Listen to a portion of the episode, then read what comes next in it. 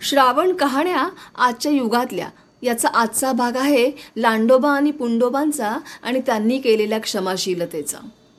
हा दृष्टिकोन विस्तारून सांगितला आहे डॉक्टर सुहासिनी पटेल यांनी आणि मी वैशाली.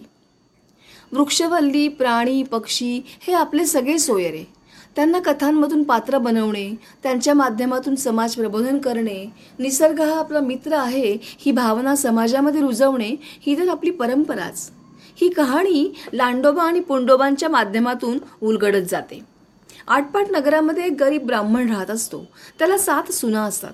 त्याच्या सातव्या सुनेला माहेरचे कोणीच नसते म्हणजे तिला माहेरच नसते. त्यामुळे तिला कधीही माहेरी जाता येत नाही. हे शेषनागाला कळते आणि एक दिवस तो ब्राह्मण रूपामध्ये तिला न्यायला येतो. तो तिला घेऊन तिच्या माहेरी म्हणजेच आपले बिळात परत जातो. तिथे शेषनागाची पिल्लेही रांगत असतात. एक दिवस काय होतं या ब्राह्मणाच्या सुनेच्या हातून चुकून पेटता दिवा पिल्लांच्या शेपटावर पडतो आणि त्यांच्या शेपट्या तुटून जळून जातात. यथावकाशी पिल्ले मोठी होत असतात शेषनाग त्या सुनेला पुन्हा आपल्या घरी सोडून आलेले असतात. पिल्ले जेव्हा मोठी होतात तेव्हा आपल्याला शेपट्या का नाही असा प्रश्न त्यांना पडतो आणि मग शेपट्यांची कथा त्यांना समजते. झालं. ते त्या सुनेचं सूड घ्यायचं ठरवतात तिला चावायचं ठरवतात. त्याच्यासाठी ते त्या सुनेच्या घरी जातात. पण त्या दिवशी नेमकी नागपंचमी असते.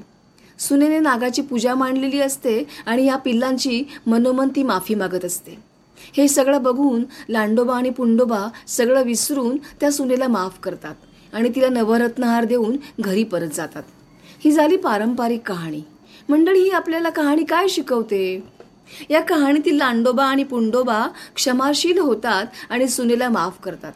याचा अर्थ माणसानेही स क्षमाशील असले पाहिजे.